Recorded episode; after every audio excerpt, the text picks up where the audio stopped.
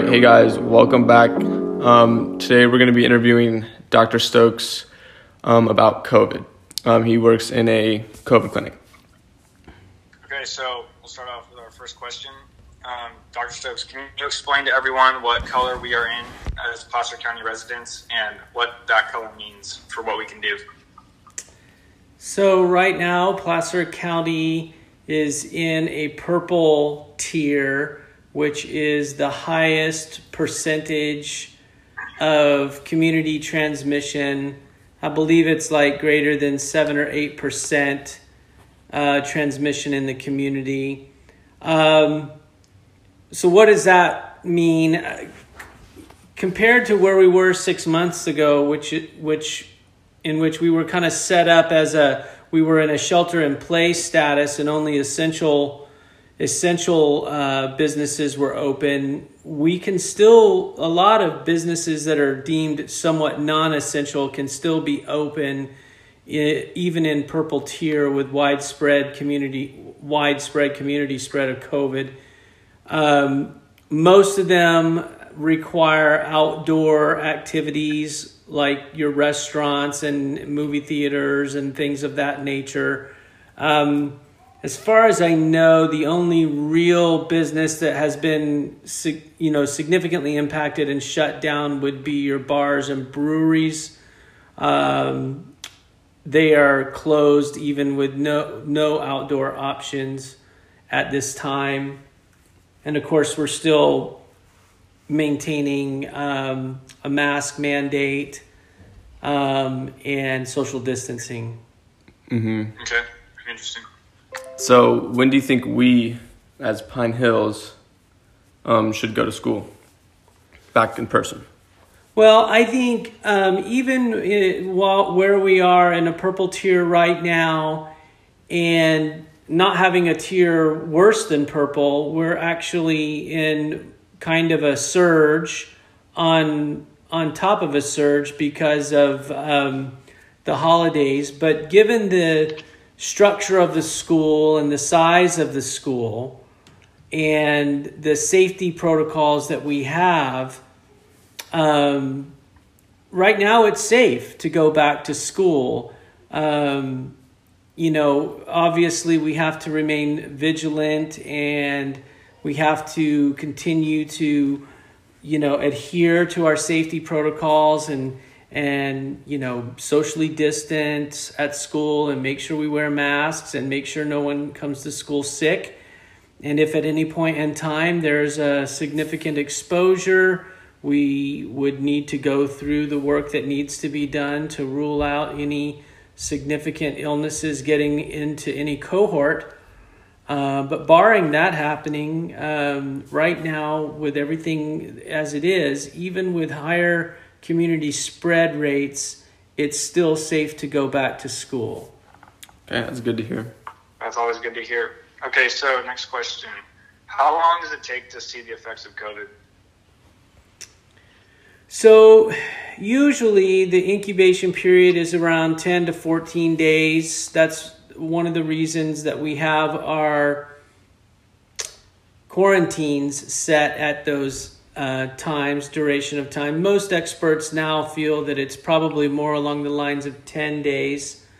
Not everyone has the same amount of symptoms, and so sometimes it's really hard to determine um, if patients are actually symptomatic or not.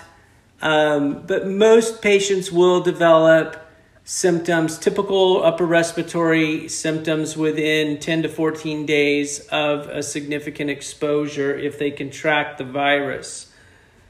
Um, the symptoms are going to be anywhere, they can include runny nose, sore throat, uh, sinus congestion, headaches, uh, fevers, chills, muscle aches.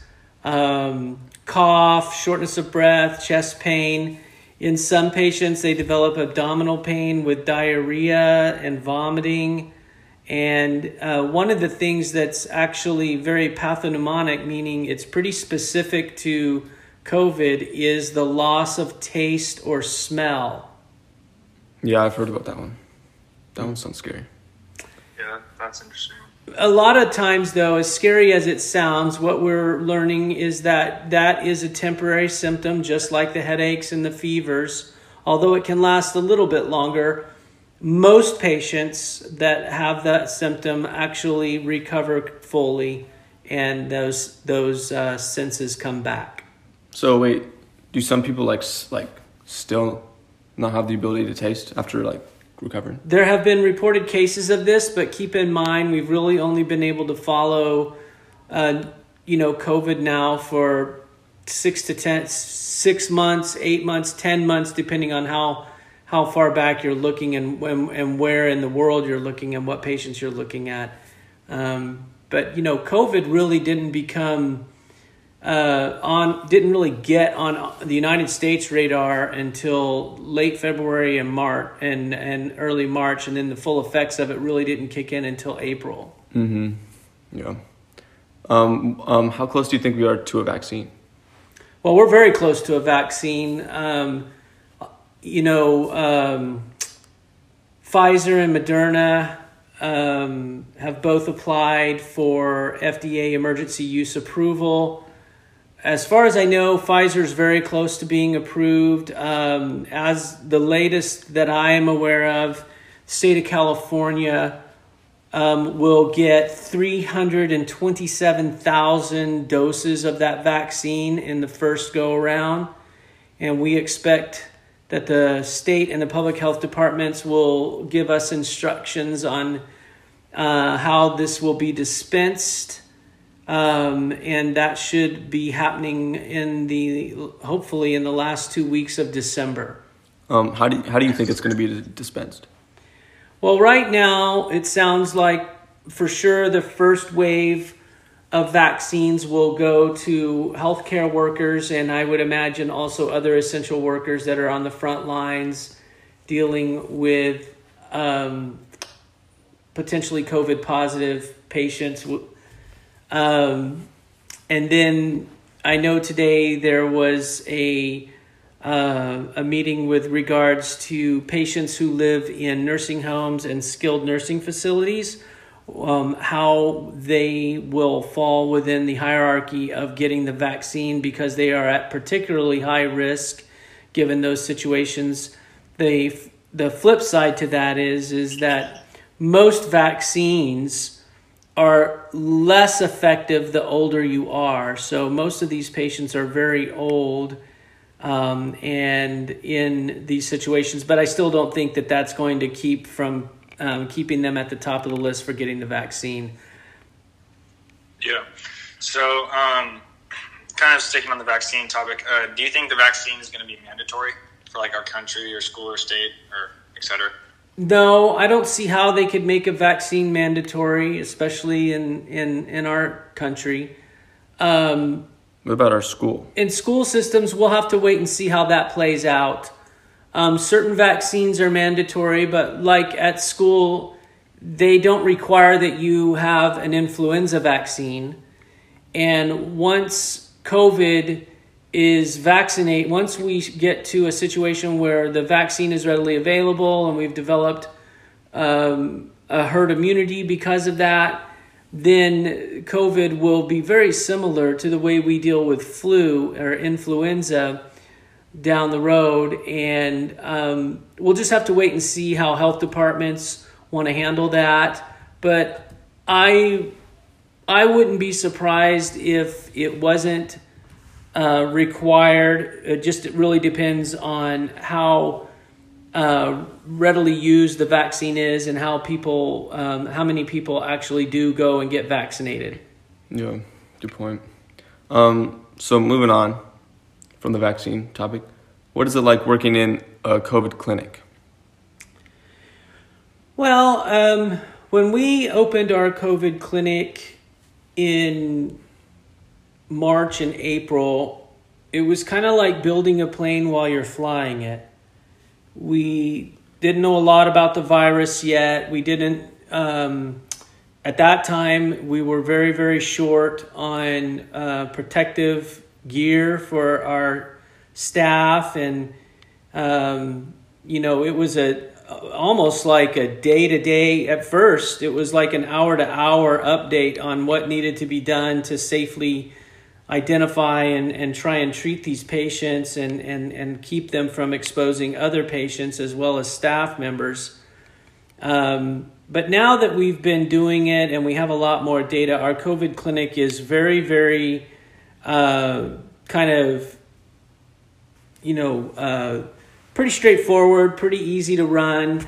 Um, we're very, very busy right now, um, but our protocols for managing these patients are pretty standard, uh, which is important because it's very important to follow safety protocols, and that keeps everyone safe, including patients and including our staff, which, which will include our nurses, our MAs, and our physicians that work down there. And it maintains a high level of care for our patients that come through there who uh, some are, are, are simply being followed for a little while uh, and they don't get particularly sick and others get really really sick and require a lot of extra help and uh, some actually wind up in the hospital in serious condition mm-hmm. yeah so, like working in the COVID clinic, do you see someone with COVID like on a daily basis, or is it more spread out? No, uh, I see. I see. Uh, well, let's put it this way: I see someone with COVID every day for sure. Um, now, it depends on the level of what we do. We have many different levels at which we treat a lot of these patients. Um, a lot of it is done by just constant phone contact many of our patients who we designate our COVID patients as just having either COVID, which is kind of more of the upper respiratory infection, and then we have a, a, further delineation of patients that have developed COVID pneumonia, which is more of a lower respiratory infection. And these patients are the ones that are get really, really sick. Our, our regular COVID patients, we may follow for you know we may call them every day they all we we teach them how to keep track of their oxygen we give them the tools to, to, to keep track of their oxygen we we teach them how to keep track of how they're breathing and and what their pulse rate is like so that they can give us meaningful information when we call them and see how they're doing and most of them we follow for maybe three, four, five days, and if they're doing fine, then and they start to improve, then we will release them back to their regular doctor. But the COVID pneumonia patients, we actually are in touch with these patients twice a day, um, and if they're starting to show signs of getting worse, we actually will bring them into our clinic. Um, and physically examine them and potentially do further testing on them. The clinic also serves as a situation in which patients who may be what we call a PUI, which is a patient under investigation, uh, can be evaluated. So, a patient under investigation is a patient who is uh, has symptoms potentially of COVID, but we don't have a confirmation that they have COVID yet because they're either test they're either waiting to get tested or their test results aren't back but we need to see them right away. Um, and we don't know what their test result is. So that's another thing that we also do in that clinic. The clinic also serves to um, allow other service lines to manage their patients. Our pediatric colleagues will see their pediatric patients down there, and we also have ophthalmology and allergy in my facility and it's set up so that if if they have patients that absolutely need to be seen they can see them down there. But a lot of these patients that are seen um, in allergy and um, ophthalmology unless it's an emergency um, they can actually be uh, rescheduled with their specialist after their covid symptoms are gone which is usually anywhere like we said 10 to 14 days mm-hmm. so how do you feel about seeing someone with covid almost every day um, you know, the nice thing about COVID, uh, you know, working in a COVID clinic is I know exactly where my enemy is, and that's right in front of me. So um, you just have to remain vigilant. I don't. I think that most physicians, COVID is just another infectious disease. Um, and we know how to deal with those. We know how to protect ourselves against them. We know how to protect ourselves against this disease. And so it's really, you know, just doing what we already know how to do. Uh, I think in the beginning it was a little bit more of a challenge because we didn't exactly know how it was transmitted yet. And so, you know, at the beginning, it was there was a lot of uneasiness with the physicians as far as what type of PPE was needed, and not just the physicians, but also the nurses in the hospital and the respiratory therapists in the hospital and people in the hospital that were taking care of these really sick patients and doing uh, procedures that really kind of um, were higher risk procedures because they aerosolized the virus. Um, there was a lot of anxiety there, but now that we have a better understanding and we have more supplies. It's really almost like business as usual for the most part. Mm-hmm. Um, and that's what's allowing us to maintain a higher capacity for regular treatment and, as opposed to six months ago when pretty much everything was um, kind of shut down for a while. Mm-hmm. And yeah. we were just doing so, emergency stuff. So, uh, how do you prepare yourself like on a daily to go work in the COVID clinic? Can you like walk us through the cleaning process that you have to go through every day? Sure. So in our in our COVID clinic, um, obviously we're seeing outpatient uh, patients, so we're not in the hospital. We don't do any high risk procedures there um, that um, significantly aerosolize the virus. But every patient that comes through there is either positive or suspected to be positive. So every person in the clinic, I mean, we're all wearing hospital scrubs. Um, we all we we uh, we we uh, wear the proper protective uh, equipment when we go in to examine patients, and when we clean um, the rooms, the exam rooms after uh, we see these patients. It's a complete wipe down um, with a, uh, disinfectant, all flat surfaces, our stethoscopes, our face masks, um, I mean, our face shields, and all that stuff. A lot of the rest of the uh, PPE is disposable, so we just get rid of that stuff. And then at the end of the day, our um, EVS crew or our um, environmental services crew comes through and does a super wipe down and is ultra clean at the end of each day, um, which is pretty standard now. Mm-hmm. So, new question: Do you think masks um, work as well as they are advertised?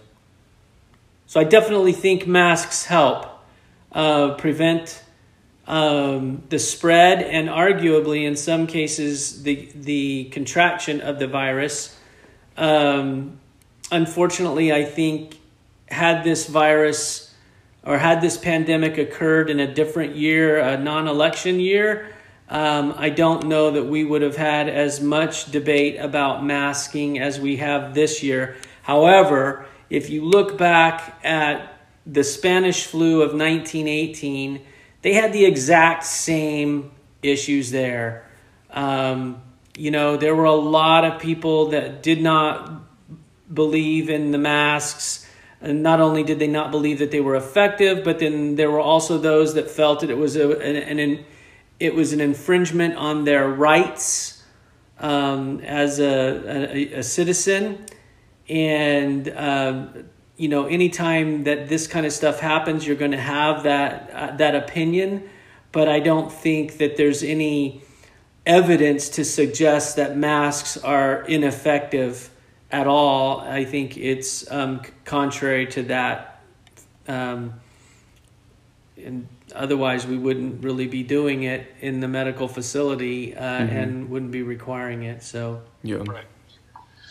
So I know at least uh, for my family, a lot of people have had to switch and work from home um, to keep people safe. So, how does that work with your job? Can you work from home? Yeah, in fact, that was part of our strategy. Um, luckily, um, you know, at least in my system of de- delivering healthcare, um, we were very, very prepared to transition to a high volume of virtual care, which included video visits as well as telephone visits. Um, and it was, like I said, it was part of our strategy to protect our workforce because at the beginning, like I said, we didn't have enough PPE or protective equipment to protect all of our staff. So by transitioning a lot of our care to virtual and allowing a lot of our physicians to work from home, it actually kept them safe.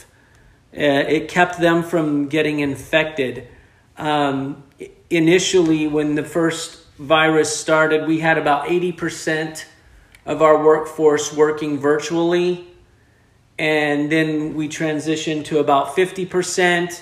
And now we're um, about flip that. We're about 80% in the office now to 30 to 20%. But we're not ever going to go back to 100% because we always want some of our workforce to remain virtual and to, re- to stay protected just in case there's an outbreak at work and we lose some of our workforce due to COVID infection. Mm-hmm. So now coming back to school, do you play a safety role for Pine Hills? Um, at the beginning, um, when there were plans to start, you know, to there were considerations to start opening schools again.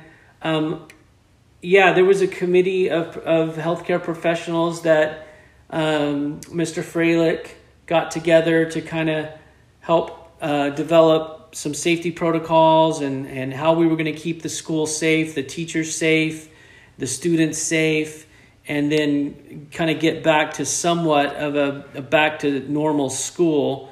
Um, all that stuff is kind of in place now and it's just kind of working as it normally should. But every once in a while, um, I will connect with um, Mr. Freilich and just kind of let him know what's going on in our community, or if he has any specific questions about how to do uh, how to deal with certain things. Sometimes he reaches out to me, and like I said, a lot of this is uh, like the term we use is we're building the plane as we're flying it. We're just we're learning as we go, and the one thing that you have to to to do with this pandemic is to uh, be flexible and you have to be willing to to uh, be flexible with what you're doing at, in your job and, and at, at, the school and be willing to to change based on the evidence that that um, our scientists and our uh, healthcare professionals are able to provide to us on a regular basis. Mm-hmm. Yeah. So I know sports is a big question. It's on a lot of the kids' minds. Um, what can what should we expect at Pine Hills regarding sports? Well, I think you know obviously what's happened uh, the first half of this year, losing most of our sports. Uh, that's not surprising given the fact that we have no vaccine, we have really no means of protecting ourselves right now, and it's an unnecessary risk to to to try and even do anything like that. But um, we'll see how it goes through the winter. Um, and, and we'll see how it goes um, and how the vaccination is distributed. One, I think the game changer will be once the vaccination is distributed and how many people um, decide to get vaccinated. That will help us on our path to herd immunity. And once that happens, then things can open up back to normal. And even if we start to get back to less community spread, we might be able to salvage some of our spring sports um, and do that safely. But we'll just have to wait and see. Like I said, the thing you have to to be is you have to be flexible because this thing can change very quickly. As soon as we start to let our guard down, it'll come right back until we have herd immunity. Yeah. Um, so would the same thing apply to like choir and band? Yes.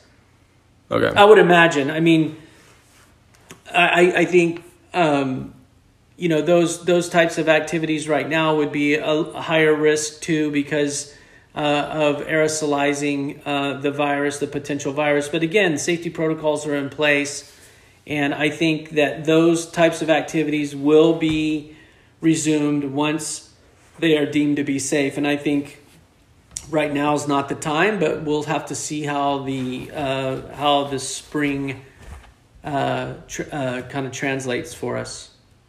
Okay. Well, that's that's tough to hear. I bet Okay, it is. so lastly, uh, I want to ask you about herd immunity because that's come up a couple of times just for the people that aren't sure what that is. Um, how close do you think we are to herd immunity?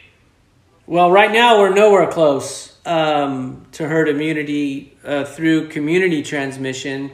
If, but once we get a vaccine, um, our the vaccine will help us develop herd immunity, um, and hopefully that will be um, available to the the general public by spring, if not sooner depending on on how uh, the two uh, how Moderna and how Pfizer can get their products out there to to us. Um, but I think if we were to wait on natural herd immunity, it would take us a while. It would take us uh, a year or more hmm Yeah. easily. So that's also like depending on the vaccine, pretty much. But the vaccine, yeah, no, no, the vaccine will help us get there much sooner. Okay, well that's That's good, especially because that's close. Right. Um, well, thank you for letting us interview you, and thanks for everyone tuning in. We'll see you guys next time. Thanks for the opportunity.